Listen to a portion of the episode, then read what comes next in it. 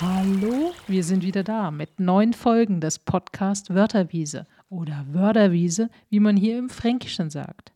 Wir werden euch wieder viele neue Themen zur Forschung und Praxis der sozialen Arbeit von der Wörterwiese senden, wo sich die Fakultät Sozialwissenschaften der OM der Technischen Hochschule Nürnberg befindet.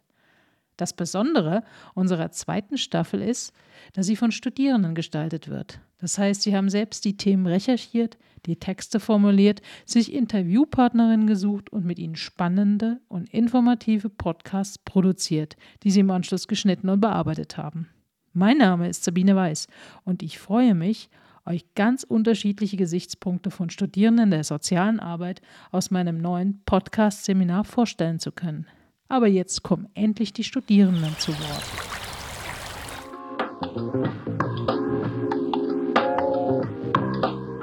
Hallo ihr Lieben und herzlich willkommen zu dem Podcast.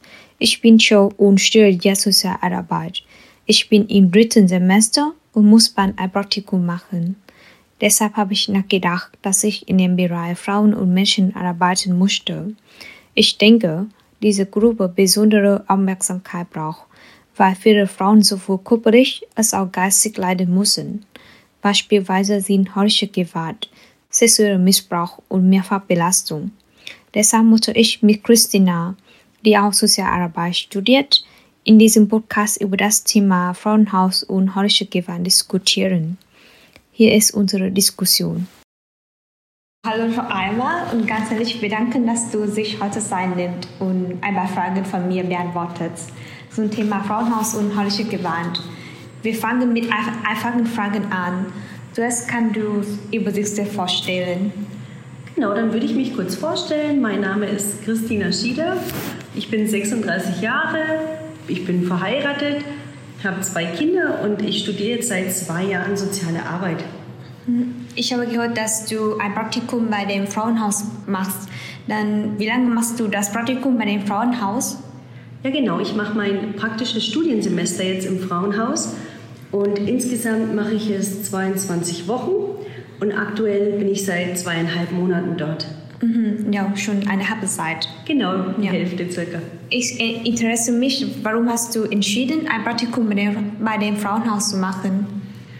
Also ich finde es an sich wichtig, weil ja immer Frauen irgendwie benachteiligt werden, mhm. ja, schon allein strukturell. Und da finde ich es eben ganz schwierig, ähm, ja, so ein bisschen versuchen, das auszugleichen. Und an sich muss ich sagen, macht mir die Arbeit auch sehr viel Spaß mit Frauen und auch mhm. mit Mädchen. Ja, das finde ich auch. Mhm. Und wer kann ins Frauenhaus gehen? Also ins Frauenhaus können, zum, also können immer Frauen ab 18 mit ihren Kindern die entweder von häuslicher Gewalt bedroht oder auch betroffen sind und die Schutz brauchen, ganz unabhängig davon, welche Staatsangehörigkeit oder Konfession sie haben. Und wenn es auch keine anderen Einrichtungen eben gibt, die sie jetzt weiterhin unterstützen können. Mhm. Habt gemeint, dass Opfer von der häuslichen Gewalt. Ich habe neu gehört, dass Kinder auch da dürfen sein. Genau, die Frauen werden natürlich mit ihren Kindern aufgenommen, für die ist auch Raum. Das ist auch unabhängig, ob sie Mädchen oder Jungen sind. Da dürfen natürlich alle Kinder mit, mhm. weil die Frauenhausarbeit sich auch unterscheidet eben einmal mit der Arbeit mit den Frauen mhm. und einmal gibt es eben die Arbeit mit den Kindern. Das wird so ein kleines bisschen getrennt manchmal auch. Und ähm, Frauenhaus bietet zum Beispiel auch Erziehungsberatung an im Kinderbereich. Mhm. Also ja, da wird wirklich mit beiden, äh, mit beiden Seiten da gearbeitet. Mhm. Das ist sehr schön. Und wie sieht dein Arbeitstag aus? Also mein Arbeitsalltag ist so, also ich begleite die Frauen häufiger mal zu Arztbesuchen oder auch Behörden. Also manchmal eben zur Sicherheit. Es gibt ihnen irgendwie ein bisschen Sicherheit, wenn man sie zum Beispiel zu Ärzten begleitet, habe ich festgestellt. Oder auch bei Behörden ist es eben ab und zu diese Sprachbarriere. Es sind zurzeit eben zwei Drittel ähm, Frauen auch mit Migrationshintergrund drin. Da ist es eben wichtig, das zu beachten. Dann unterstützen wir die Frauen bei der Wohnungssuche, weil Ziel ist natürlich, dass sie unabhängig leben können. Wir beantragen auch Leistungen. Zum Beispiel beantrage ich mit den Frauen ähm, Arbeitslosengeld, damit einfach schon mal der Lebensunterhalt gesichert ist. Und manchmal mache ich auch ganz praktische Tätigkeiten. Ähm, da bringe ich eine Wärmflasche, da erledige ich Einkäufe zum Beispiel, wenn eine Frau krank ist. Aber auch Kinderbetreuung mache ich eben manchmal und psychosoziale Beratungen. Und wichtig finde ich es auch, sich einfach mal Zeit zu nehmen für die Frauen, auch für ihre Anliegen, die Ängste oder auch die Sorgen, die sie haben. Mhm. Das ist schon viele Aufgaben. Mhm. Und welche Aufgaben findest du am schwierigsten? Ja, schwierig finde ich es manchmal auszuhalten, dass die Kinder und die Frauen so viel Leid erlebt haben. Mhm. Also es gibt wirklich Tage, wenn man Beratungen macht, da möchte man die Frauen einfach am liebsten in den Arm nehmen und einfach mitweinen. Mhm. Ja. Und welche Erfahrungen konnten gemacht und welche Lehren können auf diesem Praktikum gesogen werden? Also im Grunde habe ich wirklich viel gelernt, was so praktische Hilfe eigentlich bedeutet. Das heißt, die Frauen brauchen ja gerade zu Beginn wirklich schnelle und auch unkomplizierte Hilfe. Und dazu gehört eben, dass man vorrangig zum Beispiel ihr, ihr Einkommen einfach sichert. Erstmal dafür sorgt, dass die Frauen und auch die Kinder zur Ruhe kommen und sich so ein bisschen stabilisieren können mhm. auch. Und eine Erkenntnis war sicher auch, dass im Grunde mit der Ankunft ins Frauenhaus für manche Frauen und auch Kinder erst der Kampf beginnt. Also hier findet im Grunde so eine emotionale Auseinandersetzung statt mit ihren eigenen Lebenslagen und die kann dann besonders schlimm sein. Für viele ist es auch die erste Einsicht, dass ihr Lebenstraum von einer intakten Familie eben vorbei ist und das ist schwer zu ertragen. Mhm. Und möchtest du später weiter in dem Bereich Frauen und Mädchen arbeiten? Ja, das kann ich mir wirklich gut vorstellen, in diesem Bereich zu bleiben. Das macht mir wirklich Freude. Mhm. Dann kommen wir zu dem Thema häusliche Gewalt. Wie definierst du häusliche Gewalt? Ja, also häusliche Gewalt bezeichnet ja im Grunde eine Gewalthandlung, die zwischen den Personen stattfindet, die in einem gemeinsamen Haushalt leben. Also zum Beispiel zwischen einem verheirateten Pärchen oder auch auch zum Beispiel Leute, die in einer WG zusammenleben, auch da kann häusliche Gewalt vorkommen. Mhm. Wichtig ist eben zu erwähnen, ähm, dass es hier nicht nur um diese körperliche Gewalt geht, sondern eben auch um so eine psychische Gewalt. Ja, das interessiert mich auch. Dass, was für Arten von häuslicher Gewalt gibt es? Genau, also es gibt verschiedene Arten von häuslicher Gewalt. Da gibt es einmal die physische Gewalt, also das sind, glaube ich, bestimmt diese Gewaltformen, woran man als erstes denkt, ja, dass jemand Schläge erleidet oder Dritte, dass einen jemanden wirkt, mhm. also wirklich solche Sachen. Und dann gibt es natürlich die psychische Gewalt. Ähm, das sind, können Drohungen sein, Beleidigungen, Demütigen von jemandem. Und dann auch die sexuelle Gewalt, also auch innerhalb einer Ehe, dass man genötigt wird, äh, auch Vergewaltigungen, die stattfinden. Dann gibt es noch die soziale Gewalt. Das meint im Grunde, dass so eine Isolation stattfindet von Freunden und Familie, eben indem jemand mein Handy kontrolliert, äh, mir verbietet, mich weiterhin mit meiner Familie zu treffen. Und dann gibt es noch die finanzielle Gewalt.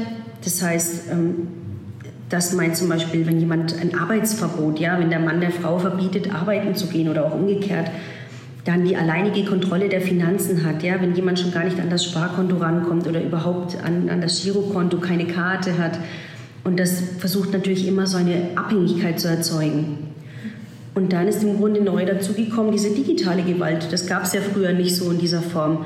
Das meint zum Beispiel Cybermobbing, dass jemand Spionage-Apps auf mein Handy installiert oder auch mich per Handy ortet. Das ist wirklich schwierig und damit haben wir jetzt auch aktuell im Frauenhaus zu tun, eben, dass wir auch auf darauf achten.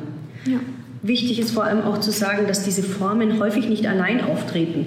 Also die kommen eher so kombiniert. Das hängt immer alles miteinander zusammen. Mhm. Das habe ich neu gehört, dass es gibt die neue Form von äh, genau die äh, digitalen, oder? Genau, die. Genau, da habe ich nicht, nicht, nicht, also noch nie gehört. Da denkt man im ersten ja. Augenblick nicht dran, ja. Genau. Was denkst du, wo fängt die häusliche Gewalt an? Mhm. Wo sie anfängt, ist ein bisschen schwierig, aber im Grunde fängt sie ja immer da an, wo die Grenzen des anderen überschritten werden mhm. und auch wo es immer um Machtverhältnisse geht. Also bei häuslicher Gewalt, da denkt man ja eben erstmal an diese körperliche Gewalt, aber im Grunde fängt es ja schon viel früher an mit so psychische, mit psychischen Demütigungen. Das können eben Drohungen sein, dass der Partner einen Angst einflößt und droht, wenn man ihn verlassen will oder eben auch die Androhung, die Kinder wegzunehmen. Mhm. Also das ist ganz schlimm auch für die Betroffenen. Ja. Also geht von Stress, Depression und so weiter. Ja, das ist das, was natürlich auch. auslösen kann. Ja, ja. ja. Und wie fern sie sich Opfer von holistischer Gewalt? Also wie sie sich verhalten, das ist schwierig. Mhm. Ähm, Im Grunde schaffen ja manche der Opfer wirklich eine Trennung vom Täter erst nach Jahren. Da kann es natürlich sein, dass das Selbstbewusstsein schon sehr stark darunter gelitten hat. Manche geben sich auch selbst die Schuld dran und können überhaupt nicht verstehen, warum der Täter sie so behandelt hat. Manche, manche Frauen kämpfen auch, also schaffen dann auch eine Trennung und den Absprung in ein besseres Leben.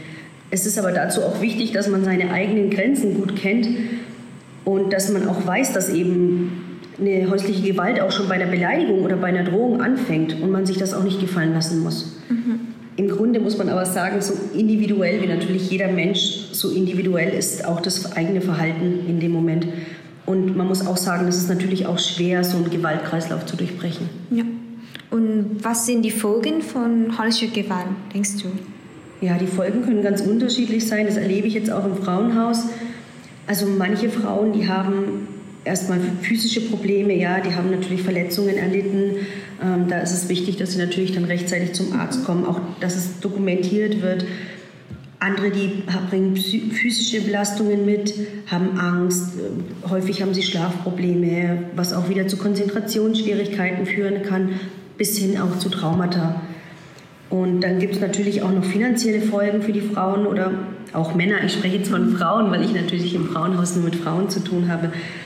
Und ähm, diese finanziellen Folgen kommen eben auch durch die Trennung zum Beispiel zustande, dass man dann auch erstmal finanziell schlechter gestellt ist. Und es gibt die sozialen Folgen auch. Das bedeutet, dass man zum Beispiel einen Umzug hinnehmen muss. Dann eben dadurch verbunden auch einen Schulwechsel für die Kinder. Und es kann natürlich auch erstmal zum Kontaktabbruch zur Familie oder auch zu Freunden kommen. Mhm. Hier gibt es noch eine zusätzliche Frage, dass Denkst du, wie viel Zeit brauchen die, die Opfer, äh, um wieder normal zu sein? Oh, das ist schwierig, das kann ja. ich so gar nicht beantworten, denn wenn die Frauen aus dem Frauenhaus draußen sind mhm. und in ihrer neuen Wohnung angekommen, dann ist es weiterhin ein Kampf. Die Frauen werden auch nachbetreut da ist wirklich die Schwierigkeit, dass sie in alte Muster zurückfallen oder mhm. vielleicht auch, es gibt sicher auch Frauen, die dann wieder zurückgehen. Mhm. Auch weil es zurzeit auch schwierig ist ja. mit der Wohnungssuche. Mhm. Aber das kann ich gar nicht so pauschal sagen. Das mhm. erfordert eben auch eine lange Nachbetreuung dann noch der Frauen. Ja. Und welche Hilfemöglichkeiten gibt es für die Opfer? Also es gibt eine, einige Hilfsmöglichkeiten. Zuerst mal möchte ich sagen, dass ähm, wenn es um akute Gewalt geht, dann ist es immer wichtig, dass man sofort die Polizei anruft, damit er erstmal den Täter wegweisen kann. Ähm, durch das Gewaltschutzgesetz kann man dann auch per Eilverfahren ein Kontakt- und Näherungsver Näherungsverbot eben beantragen oder auch eine Wohnungszuweisung. Denn äh, wir erleben, dass eben die Opfer teilweise die Wohnung verlassen, aber eigentlich muss der Täter die immer verlassen. Also hier gilt immer die Devise, wer schlägt, der muss auch gehen. Wenn man erstmal anonyme Beratung möchte, dann sind das Hilfstelefon Gewalt gegen Frauen da oder auch der Krisendienst und die Nummer vom Frauenhaus ist auch immer eine gute Anlaufstelle. Ist die Gefährdung zu Hause zu hoch oder hat man Angst, zu Hause zu bleiben? Dann gibt es natürlich die Möglichkeit, vorübergehend erstmal bei Familie oder Freunden unterzukommen. Und ist das nicht möglich, ist der Einzug ins Frauenhaus auch immer eine gute Lösung, um erstmal dieser belastenden Situation zu entkommen. Also das heißt nicht sofort in ihr Frauenhaus gehen, sondern andere Unterstützung finden, zum Beispiel Freude ne, und Gewissheit, oder? Ja, man guckt erstmal, wo haben die Frauen Ressourcen und wenn es da Familie gibt und das geht gut, dann können sie da, da unterkommen. Man versucht natürlich auch oft die Frauen in dieser Wohnung zu lassen, einfach mit dem Hintergrund, dass sie die Wohnung behalten und nicht, ja, genau. obwohl sie die Opfer sind, dann ja. auch noch alles tragen müssen mit Umzug und so mhm, weiter. Ja. Also das ist einfach der Hintergrund. Aber das Frauenhaus steht natürlich jeder Frau offen, die mhm. von Gewalt betroffen ist. Ja.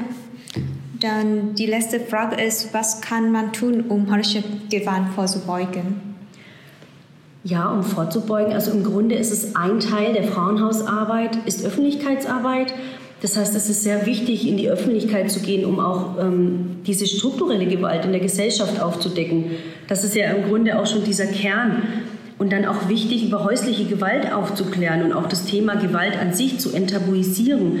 Es gibt ja viele Frauen, die aus Angst oder Scham gar nicht drüber sprechen und dann auch keine Anzeige erstatten, obwohl sie so Gewalterlebnisse mit ihrem Partner erlebt haben.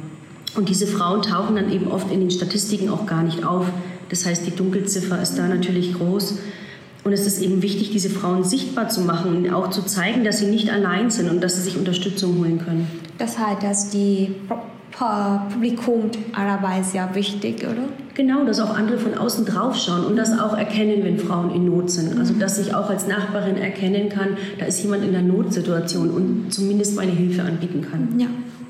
Okay, dann würde ich sagen, wir sind soweit. Und herzlichen vielen Dank für deine Unterstützung. Ja, gerne. Vielen Dank für das Zuhören. Ich hoffe, dass nach diesem Gespräch Sie über das Thema Frauenhaus und holländische Gewand mehr kennenlernen können. Ich wünsche alles Gute. Tschüss. Danke dir, Minschau Schön, für deinen Beitrag. Ich sage euch jetzt für heute Tschüss von Sabine und den Studierenden des Podcast-Seminars der Fakultät Sozialwissenschaften der OBEN, der Technischen Hochschule Nürnberg. Wir hoffen, euch bei unserem nächsten Podcast der Wörterwiese als Zuhörende wieder dabei zu haben.